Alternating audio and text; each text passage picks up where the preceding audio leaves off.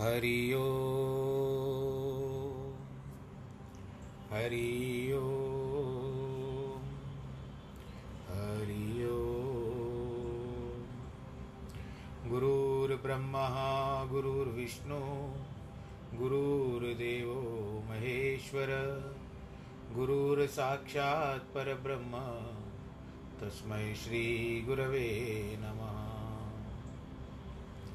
विघ्नेश्वराय वरदाय सुरप्रियाय लंबोदराय सकलाय जगद्दिताय नागाननाय श्रुत्यग विभूषिताय गौरीसुताय गणनाथ नमो नमस्ते।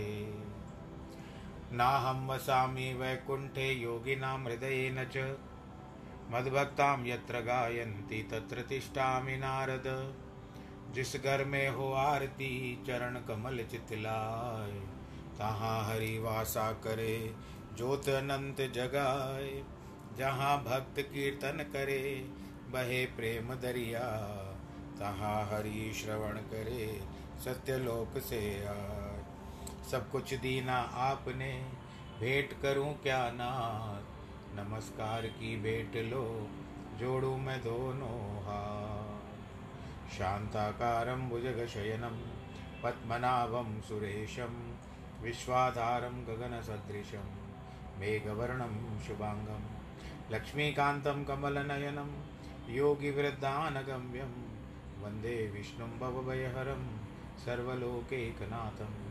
मङ्गलं भगवान् विष्णु, मङ्गलं गरुडध्वज, मङ्गलं पुण्डरीकाक्ष, मङ्गलायस्तनोहरि। सर्वमङ्गलमाङ्गल्ये शिवे सर्वार्थसाधिके, शरण्ये त्र्यम्बके गौरी नारायणी नमोस्तुते। श्री कृष्ण गोविंद हरे मुरारे, हे नाथ नारायण वासुदेव। श्री कृष्ण गोविंद हरे मुरारे, हे नाथ नारायण वासुदेव, हे नाथ नारायण वासुदेव, श्रीनाथ नारायण वासुदेव। नारायणं नमस्कृत्यं नरं चैव नरोत्तमं, देवीं सरस्वतीं व्यास ततो जयमुदीरयेत्। कृष्णाय वासुदेवाय हरये परमात्मने, प्रणतक्लेशनाशाय गोविन्दाय नमो नमः। गोविन्दाय नमो नमः, गोविन्दाय नमो नमः। ॐ नमो भगवते वासुदेवाय। प्रिय श्रोतागणों, असार सार संसार, दूर दूर तक जहाँ भी जाइए कोई अंत आकाश का नहीं दिखता है। आकाश को संकुचित करना है तो आपको घड़ा लेना पड़ेगा, उसमें पानी भरना पड़ेगा और फिर उसमें देखेंगे तो आपको दिखेगा कि वो जो आकाश ऊपर दिख रहे हो तो आपके घट में है, घटाकाश। तो आप इस तरह से आज हम आरंभ कर रहे हैं, चौदहवां अध्याय चल रहा है, आरंभ हो चुका है। इस समय में हम दसवें श्लोक में हैं। रजस्त रजस्त मश्च विभूयम भूय सत्वं भवति भारत, रजः सत्वं तमश्चैव तमत्सत्वं रजस्तथा। हे भारत, कभी कभी रजो तथा तमो गुणों को दबाकर सत्व गुण वृद्धि को प्राप्त होता है, तो कभी कभी रजोगुण सत्व और तमो गुण को दबाकर बलवान हो जाता है।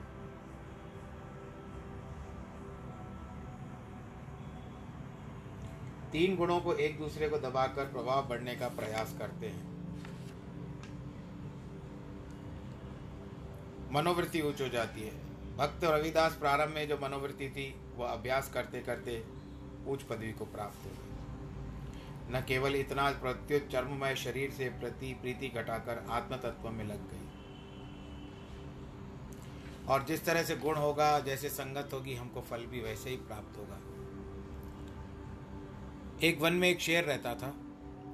एक बार उसे उसके पास एक हंस आया। हंस मोती खाता है, पक्षियों में उत्तर श्रेणी का माना जाता है। शेर ने उस हंस से कहा, तू मेरा मंत्री बन जा। उसने स्वीकार कर लिया, शेर के पास रहने लगा। दैवयोग से एक ब्राह्मण उस ओर आ निकला। शेर उसे खाने को तैयार हो गया, किंतु हंस ने सोचा यह तो ब्राह्मण है, अतः इसकी शरीर की रक्षा करनी चाहिए और भेंट के उपरांत देकर वापस भेजना चाहिए। मृगराज से बोला, स्वामी यह तो सामान्य मनुष्य नहीं है, यह ब्राह्मण है। इसके आशीर्वाद से सब कुछ प्राप्त हो सकता है। इसकी हत्या करेंगे तो ब्रह्महत्या का पाप लगेगा, आप जन्म जन्मांतर के दुख पाएंगे, अतः इसे मारिए मत, इसकी पूजा कीजिए। शेर ने उसकी बात मान ली और उनकी पूजा के बाद गुफा में जो धन आदि पड़ा था वो ब्राह्मण को उपहार के रूप में दे दिया, विदा कर दिया। ब्राह्मण प्रसन्न होकर चला गया। चार पाँच वर्ष के बाद ब्राह्मण का धन समाप्त हो गया। तब सोचा फिर शरीर शेर के पास जाकर धन लेकर आऊँ, क्योंकि यह तो मेरा जजमान हो गया। अतः पुनः आकर पहुँचा मृगराज के पास। उस समय मंत्री था, आऊँ, क्योंकि वह तो यजमान है। कौवा था उस समय मंत्री, वह थोड़ी दूर था। तब तक शेर शांत रहा, क्योंकि उसके पहले बात स्मरण आ था। कौवा बोला, स्वामी क्या करते हो, शिकार आया है। मृगराज ने उत्तर दिया कि एक बार जिनके चरणों में सिर झुकाया है मैं हाथ नहीं लगाऊंगा। फिर तत्काल ब्राह्मण से कहा, हंसा हंस चल बसे, कांगा भये दीवान, जाओ वीरा घर अपने, सिंह कहाँ जजमान। अर्थात क्या सिंह भी गए भी यजमान बन सकता है? वह तो हंस की संगति थी, उसने मुझे सुमति दी थी, किंतु अब उसके स्थान पर अब उसके स्थान पर कौवा मेरा मंत्री है। अब मैं तुझे हाथ नहीं लगाऊंगा, इसके लिए मैं तुमसे निवेदन करता हूँ कि यहाँ से चले जाओ। हंस है सत्वगुणी, सिंह है अहंकार या रजोगुण, और कौवा है तमोगुण, वैसे भी काला होता है। राजा भोज का नियम था, दोपहर को अपनी वाटिका में वृक्षों की छाया में लेटकर विश्राम करते थे।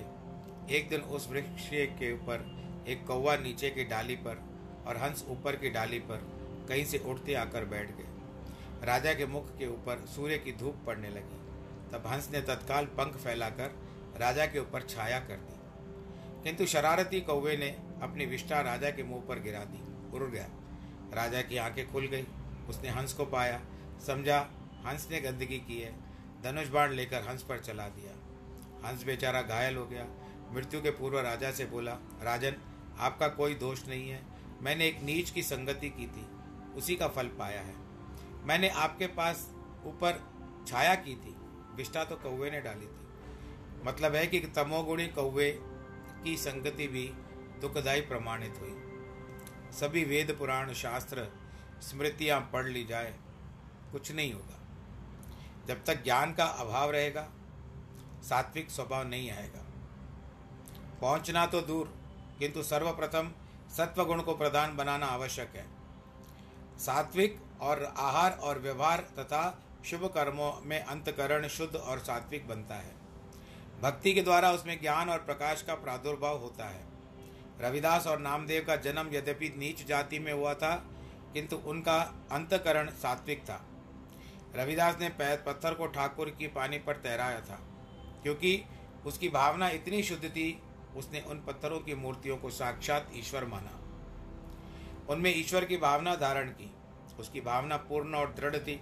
रामकृष्ण परमहंस की भी का देवी में इतना विश्वास था, यदि कोई प्रश्न पूछता तो देवी से देवी की मूर्ति से प्रश्न पूछकर उनको उत्तर देते थे। माँ इस प्रश्न का उत्तर दे, क्या देवी की मूर्ति उसे उत्तर देती? उनकी पवित्र दृढ़ भावना के कारण उनके मन में वैसी बुद्धन बुद्धि उत्पन्न होती, मन ही मन उस प्रश्न का उत्तर उन्हें मिल जाता। संतों के चरणों पर जो लोग अपना मस्तक रखते हैं, उनको चूमते हैं, इसका कारण यह है कि उसमें प्रधानतया सत्वगुण का वास है और उनके चरणों में अधिक का अधिक होता है, वहीं से बाहर निकलता है। इसी प्रकार उनके हाथों की उंगलियों से भी वह निकलता है। इसलिए सभी चाहते हैं कि संत पुरुष अपने हाथ हमारी पीठ पर फेरे। सर्वद्वारेषु देहेस्मिन् प्रकाश उपजायते, ज्ञानम यदा तदा विद्वाद्विविधं सत्वं विद्युत। जब शरीर के प्रत्येक द्वार में चेतना और विवेक शांति उत्पन्न होती है, उस समय ऐसा जानना चाहिए कि सत्वगुण बड़ा है। भगवान गुणों के विषय में अलग अलग प्रकार से इन श्लोकों के द्वारा उनका प्रभाव समझा रहे हैं। जब रजो और तमोगुणों को दबाकर सत्वगुण बलवान होता है, तो प्रत्येक इंद्रिय तथा अंतकरण में ज्ञान का प्रकाश, पवित्रता, शांति, सुख का अनुभव होता है। वह बढ़ता भी जाता है। सत्वगुण हमें ऊपर उठाता है, और अंतकरण को शक्ति देता है, ईश्वर की और बढ़े, सात्विक आहार भाता है, जप तप ध्यान शास्त्र पठन पाठन एकांतवास सत्संग प्राणायाम आदि में मन लगता है, अर्थात अंतकरण सहित दसों इंद्रियों सात्विक पथ अपनाती है। बुद्धि सतर्क और स्वच्छ हो जाती है, बुद्धि तर्क नहीं करती। कान वह सब सुनना नहीं चाहते जो श्रवण योग्य नहीं है। नेत्र अप्रिय पदार्थों का दर्शन करना नहीं चाहते। वाणी अप्रिय कटु और असत्य भाषण से दूर रहेगी। मन सांसारिक पदार्थों की ओर नहीं दौड़ेगा, वह शांत होकर ईश्वर में रम जाएगा, उसमें ही आनंद और सुख का अनुभव करने लगेगा। उस समय अंतकरण इतना निर्मल हो जाता है कि दूसरों के आंतरिक भावों का भी उनमें बिंब प्रत्यक्ष दिखाई देने लगता है, परछाई जिसको आप कहते हो। इसका एक अलौकिक उदाहरण बताया जाता है, एक दृष्टांत यानी कथा बताई जाती है। राजा भोज प्रतिदिन रात्रि को वेश बदलकर नगर में भ्रमण करते थे। एक रात को वह एक हाट में गए तो देखा कि एक सेठ अपनी दुकान पर लेखा जोखा जो होता है रात का, वो देखने में व्यस्त था। राजा ही जैसे उसके निकट से गुरा गुजरा तो मन के मन में विचार आया कि तलवार उठा करके सेठ को काट दे, उसके टुकड़े टुकड़े कर दे। इतनी सात्विक की प्रकृति होते हुए भी यह दुर्विचार उसके मन में उत्पन्न हुआ। कुछ ही क्षणों के उपरांत उसने बुद्धि लड़ाई, सोचा, अरे मन, इसने तेरा क्या बिगाड़ा है जो यह नीच विचार तेरे मन में आया। मन को समझा बुझाकर दबाकर वहां से चले गए। दूसरी रात को फिर उसी दुकान के पास जब गुजर रहे थे तो फिर विचार जागा मन में, फिर मन को संभाल लिया। अरे मन, न्याय के बिना राज कैसा, अकारण ऐसे दुष्ट विचार तू क्यों करता है। हाफिज साहब ने कहा, यदि राजा न्यायी है तो उसकी भक्ति है और उसका जन्म सफल मानना चाहिए। परंतु जब तीसरी रात को भी उस दुकान के समीप जाते ही राजा विचार वन में हुआ तो वह आश्चर्यचकित हो गए, किंतु पुनः धर्म ने रक्षा की और वह चले गए। दूसरे दिन अपनी सभा में उन्होंने बड़े बड़े विद्वान और पंडित बुलाए। सभा के काम में निवृत्त होकर राजा ने पंडितों को छोड़कर शेष सभी को विदा कर दिया। उनसे पूछा, ऐसा अधर्म पूर्ण विचार सेठ को देखते ही मेरे मन में क्यों उत्पन्न होता है। मेरा उससे कोई वैर नहीं है, विरोध नहीं है, न तो कोई राज्य की ओर और, और न ही उस पर कोई दोषारोपण करता है। फिर उसे देखते ही मेरा हाथ तलवार की ओर क्यों चला जाता है कि मैं उसके टुकड़े टुकड़े कर दूं। वहां उपस्थित एक तीव्र बुद्धि पंडित ने कहा, राजन, मुझे एक मास की अवधि देने की कृपा करें तो सोचकर इसका कारण बताऊंगा। राजा ने स्वीकार कर लिया। उस पंडित से सेठ ने मैत्री सेठ से मैत्री स्थापित की। दिन प्रतिदिन आपस में गहरे मित्र होते गए। एक दिन सेठ से पूछा, भाई, क्या राजा से तेरा कुछ लेन देन है अथवा उसके जाति बंधुओं के साथ संबंध या कोई झगड़ा है। वह बोला, नहीं। तो पंडित ने पूछा, क्या राजा के संबंध में किसी तरह का कभी तेरे मन में कोई विचार आया है। सेठ ने बोला, हाँ मित्र, मेरे मन में एक बात तो है कि इस बंदरगाह पर चंदन की लकड़ियों की एक नौका आई थी, वो मैंने खरीदी थी। मन में यही सोचा था कि राजा के कुल में कोई तो परलोक गमन करेगा, तब उसे चंदन उनको लगेगा, किंतु तीन वर्ष हो गए, परंतु राजवंश से अभी तक कोई स्वर्ग नहीं सिधारा। चंदन को भी कीड़ा लग रहा है। जब राज जब जब राजा को दुकान के पास से जाता हुआ देखता हूँ, तब तक बाहर से तो उसका आदर सत्कार करता हूँ, किंतु तत्काल मन में यह विचार होता है, अरे यह तो अभी तक जीवित दिखाई दे रहा है, मरा क्यों नहीं है, और ऐसा भी लगता है कि जल्दी मरने वाला नहीं है। पंडित समझ गया। उसने बोला, मित्र, चिंता मत करो, तुम्हारे चंदन की बिक्री मैं करवा दूंगा। ऐसा कहकर तत्काल राजकोष में पैसे लेकर चंदन खरीदकर राजा के गोदाम में रखवा दिया। फिर राजा से आकर बोला, राजन, आप भले ही पूर्ववत वेश बदल कर भ्रमण करें, कहीं भी जाएं। राजा ने वैसे ही किया। वह अब भी सेठ की दुकान से दूर ही था। उसके मन में बड़ा क्रोध आया। अरे मन, तूने व्यर्थ ही साधु पुरुष के विषय में ऐसे को विचार धारण किए। सेठ भी मन ही मन कहने लगा, राजन, आप युग युग तक जिए। दूसरे दिन पंडित ने राजा को पूर्ण वृत्तांत सुनाया। अन्नदाता, उसके मन में आपके विषय में कुविचार आने लगा था। उसका प्रतिबिंब आपके मन पर पड़ता था, उसकी परछाई आपके मन तक आती थी, इसलिए आपके मन में भी ऐसे ही कुविचार उत्पन्न हो जाते थे और आप ही ऐसे दुष्ट कर्म करने के लिए प्रस्थित हो जाते थे, किंतु आपकी निर्मल बुद्धि उस कर्म को करने को आपको बचा देती थी। इससे यही सिद्ध होता है कि यदि महात्मा या संत किसी का विरोध करते हैं तो वह भी किसी प्रतिबिंब के कारण, वे स्वतः ऐसा नहीं करते, वे सत्वगुणी हैं, इसलिए वह प्रतिबिंब उनके बड़ा ही साफ पड़ता है, किंतु वे भी सात्विक बुद्धि से अपने ऊपर नियंत्रण कर लेते हैं। बड़ी मुश्किल से कोई दुष्ट कर्म करते हैं, अर्थात दूसरों की भावनाओं और विचारों का प्रभाव भी अन्यों पर अंतःकरण की भावनाओं के अनुसार पड़ता है, क्योंकि वायुमंडल एक है। आकाशवाणी और दूरदर्शन से यह प्रमाण हो चुका है कि वायुमंडल इतना सूक्ष्म है कि जिसका अंतःकरण शुद्ध है उसके संपूर्ण ब्रह्मांड की बातों का पता चल सकता है। उनके प्रति कोई प्रेम भाव धारण करता है या शत्रु भाव, उसे वे तत्काल जाने जाते जान जाते हैं।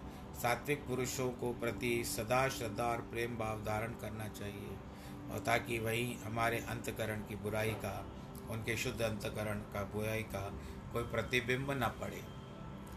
लोभ प्रवृत्ति प्रारंभ कर्मणा मशम स्प्रहा रजस्येतानि जायन्ते विविधे भरतश्रव। हे भरत श्रेष्ठ अर्जुन, रजोगुण के बढ़ने पर कर्मों का आरंभ अशांति, विषय भोग, तीव्र लालसा सभी उत्पन्न हो जाते हैं।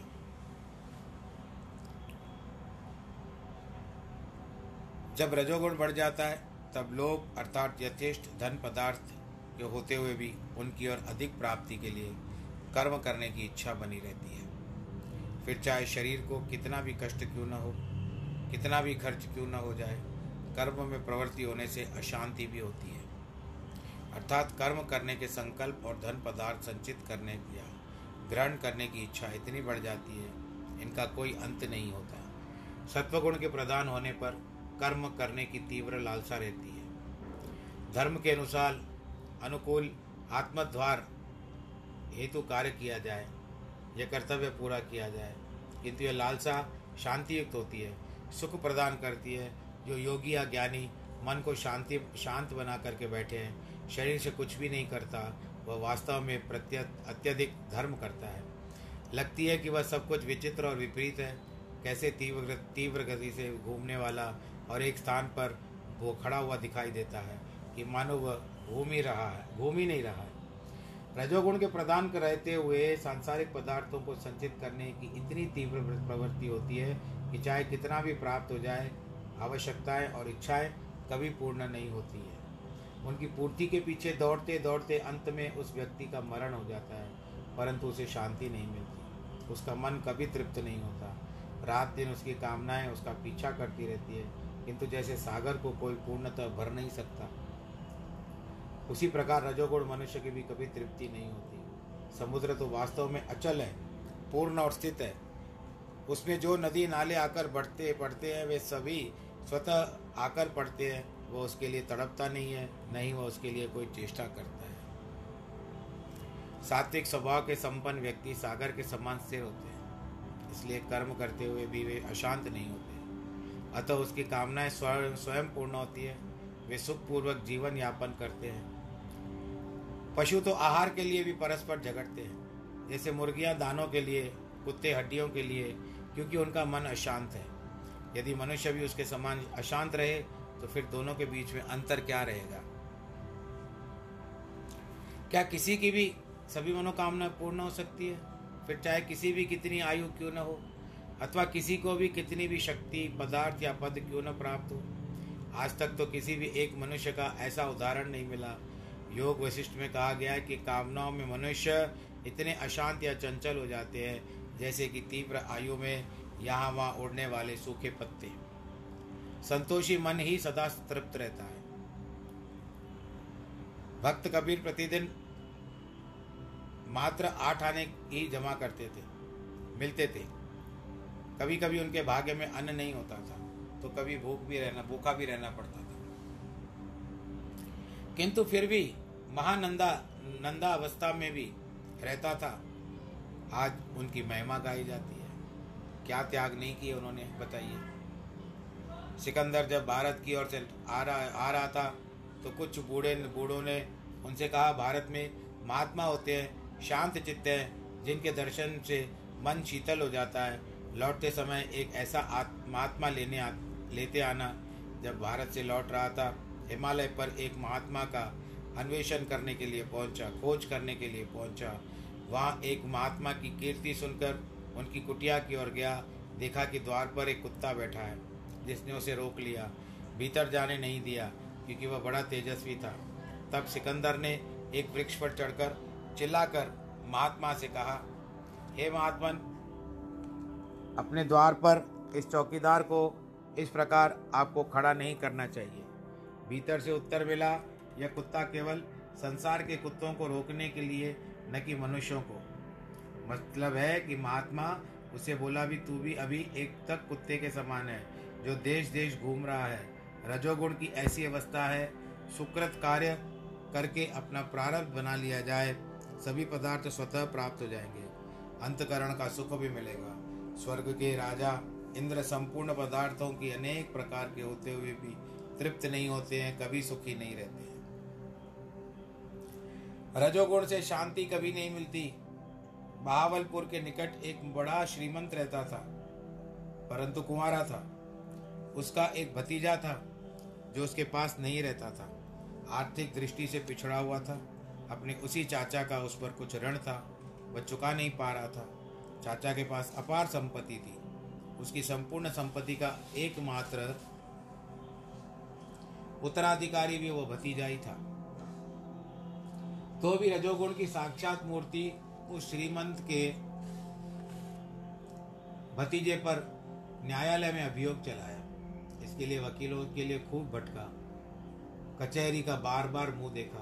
अभियोग चलाते चलाते वह स्वयं मर गया। उसकी सारी संपत्ति उसी भतीजे को मिली, जो उसको जेल में डालना चाहता था। अप्रकाशो प्रवृत्तिश्च प्रमादो मोहो एवच तमस्या तानि जायन्ते विवृद्धे कुरुनंदन।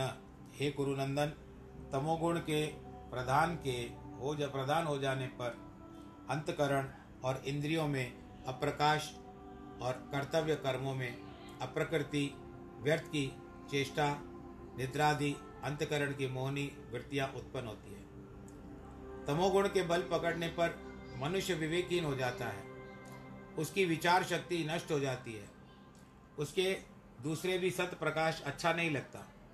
वह उल्टा उन्हीं से लड़ता है, उसे सत परामर्श देते हैं। जब सुग्रीव ने रामचंद्र से मित्रता की, सुग्रीव ने बाली को ललकारा, तब उसकी स्त्री तारा ने खूब समझाया, स्वामी, सुग्रीव से आज लड़ने मत जाइए, वह आपसे निश्चय ही दुर्बल है, किंतु आज तो शायद ईश्वर ही उसकी सहायता कर रहे हैं। किंतु वह जिद्दी था, विवेक शून्य होकर उसके दम्भ को नहीं छोड़ा, अंत में प्राण दे दिए। यदि उसे विवेक होता तो उस समय कदापि युद्ध न करता, किंतु वह तमोगुणी था, इसलिए प्रमाद का पुतला बन गया था, अंत में मरण को ही प्राप्त हुआ। रावण को अन्य की बात तो क्या, स्वयं अपनी मंदोदरी को भी इतना समझाया, उसकी पत्नी ने भी, परंतु उसका तामसिक जो रूप था वो गया नहीं। मंदोदरी ने रावण को एक नेक सलाह दी थी। उसने तमोगुण के सात लक्षण बताए थे।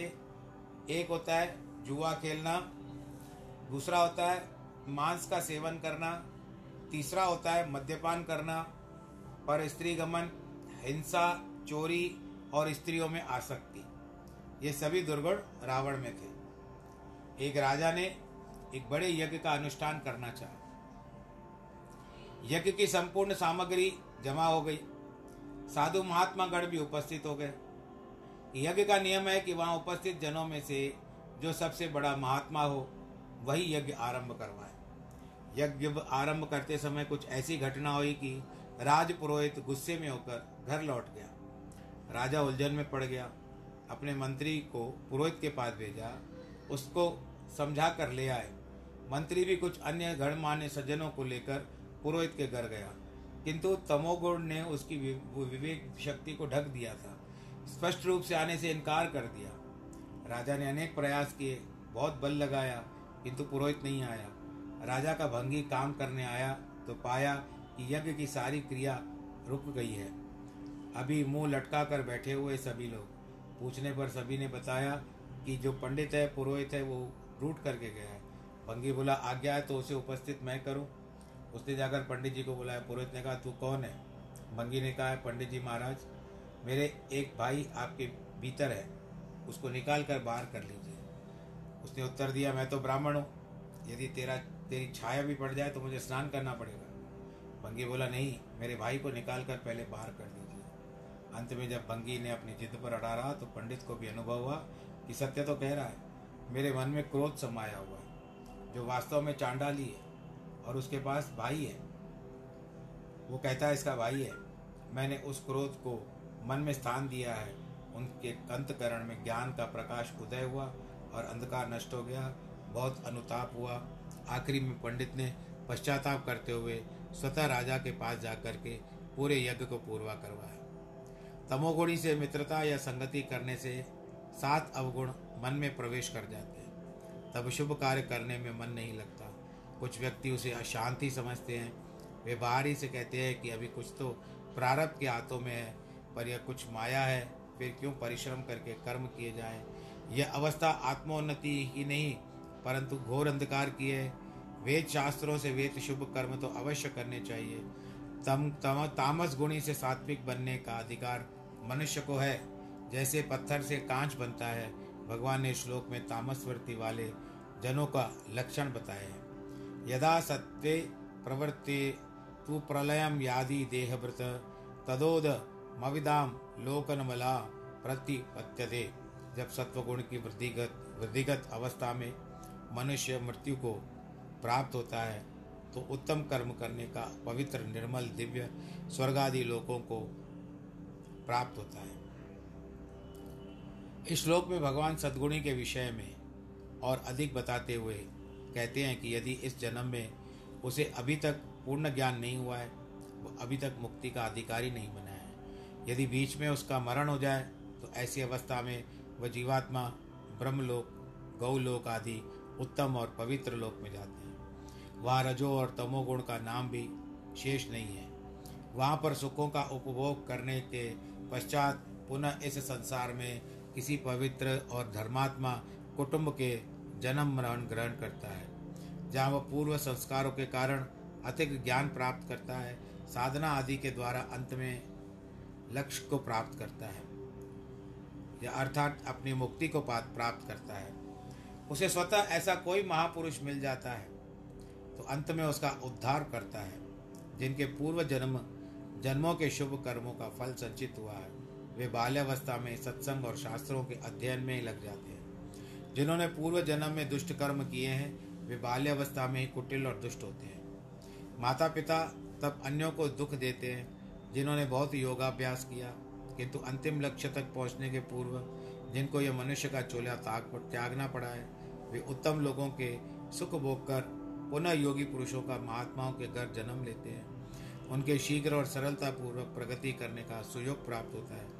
भगवान बार बार यही अनुभव कराना चाहते हैं कि सत्संगत, योगाभ्यास, शुभ कर्म आदि का फल कभी भी व्यर्थ नहीं जाता, दूसरे जन्म में मिलता है। यदि कोई साधना करता है किंतु अभी तक प्रकाश नहीं हुआ, उसे यह समझना चाहिए कि उसके अंतःकरण की अभी तक मैल दूर नहीं हुआ है।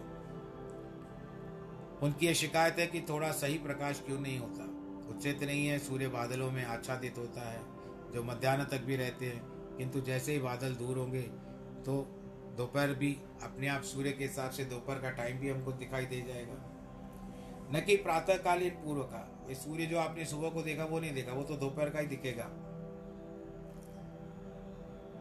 इस प्रकार से मन का मैल नष्ट होगा तो प्रकाश भी अपने आप हो जाता है। किसी को भी शुभ कर्म और शुभ प्रयत्न व्यर्थ नहीं जाते। रजसी प्रलयम गत्वा कर्म संगिषु जायते तथा प्रली न स्तमसी मूढ़यो निषु जायते। जिस काल में रजोगुण बढ़ गया हो, इस काल में मृत्यु को प्राप्त होकर जीव फिर से कर्मों में आसक्त होकर मनुष्य के घर में जन्म लेता है। तब तमोगुण के बढ़ने पर मृत्यु को प्राप्त होता है, कीट, पशु और मूढ़ योनियों में जन्म ग्रहण करता है। भगवान ने नवे अध्याय में पहले ही बताया था कि जो व्यक्ति स्वर्ग के सुख सुख को उपभोग करना चाहते हैं वे इस लोक में भी इसी इच्छा से यज्ञादि वेद वेद कर्म करते हैं। कर्म के अनुसार उच्च लोक को प्राप्त होते हैं, सुख भो सुखो सुखोपभोग करते हैं, पुनः कर्म चक्र में पढ़कर ऐसे ही घरों में जन्म ग्रहण करते हैं। कुछ तो शुभ कर्मों के फलस्वरूप पुनर्जन्म में राज्य पद तक प्राप्त हो जाता है। कर्म के अनुसार नरक और स्वर्ग को भोग कर जन्म मरण के चक्कर में पड़ जाते हैं। इस प्रकार उन्हें फिर से इस मृत्यु लोक में आना पड़ता है। उनमें से यदि किसी का सौभाग्यवश सत्व गुण बल पड़ता है पकड़ता है तो ज्ञान प्राप्ति की ओर प्रेरित होकर उस मार्ग का अनुसरण करें, अंत में अपना उद्धार करते हैं, मोक्ष की प्राप्ति करते हैं। तमोगुण के प्रदान होते ही प्राण त्याग देता है, वह मूढ़ योनियों से भी अग्रिम जन, जन्म पाता है, अर्थात पशु पक्षी कीड़े मकोड़े सांप आदि की योनि पाता है। अतः यदि मनुष्य योनि में जन्म ग्रहण करता है तो किसी नीच स्वभाव में वाले मूढ़ पुरुष के घर में जन्म लेता है। शास्त्रों में एक रास्ते पे चलने वाले का उदाहरण आया है उदाहरण आया है एक नदी के ऊपर एक पुल था, वहाँ पर पथिक आया यानी चलने वाला यात्री, लोगों से पूछा तुम कहाँ जाते हो? उन्होंने कहा हम पार जाते हैं। बोला मैं भी पार जाऊँगा। पार पहुँचकर देखा कि कई व्यक्ति कई जाने को खड़े थे जहाँ से वह आया था। उनसे पूछा तुम कहाँ जाओगे? वो भी बोले हम पार जाते हैं। उसने कहा पार तो मुझे भी जाना है। फिर से लौट कर आया। इस प्रकार चार पांच बार उसने ऐसा किया। एक महात्मा जी उसको इस तरह से देख रहे थे। उन्होंने उस यात्री से पूछा भाई क्या कर रहे हो? वह बोला स्वामी मुझे पार जाना है, किंतु यहाँ के लोग कहते हैं उस पार जाना है, वहाँ के लोग कहते हैं इस पार आना है, तो मैं किस पार जाऊँ? महात्मा बोले वत्स पार जाना है तो यहीं बैठ जाओ, यह पार का आर पार का पार है। इसी प्रकार रजोगुण भी अन्य व्यक्तियों को स्वर्ग सुख की अभिलाषा दे करते देख स्वयं भी वही कामना करते लगते हैं। फिर घोर परिश्रम से कर्म करते हैं, वहाँ जाकर वे स्वर्ग के सुख भोगते हैं, किंतु देखते हैं कि देवगण और मानव जन्म पाना चाहते हैं, तब वे भी पुनः अभिलाषा करते हैं और मानव जन्म के लिए तड़पने लगते हैं, क्योंकि मोक्ष तो मानव जोनि से भी संभव है। हमें तो मनुष्य जन्म मिला है, हम व्यर्थ में गंवा रहे हैं। भारत भूमि में जन्म ग्रहण करने के लिए देवता भी तड़पते हैं, परंतु हम तो इतनी अमूल्य शरीर पाकर भी राजसी विचारों और कर्मों के द्वारा जन्म मरण के चक्कर में पड़ जाते हैं।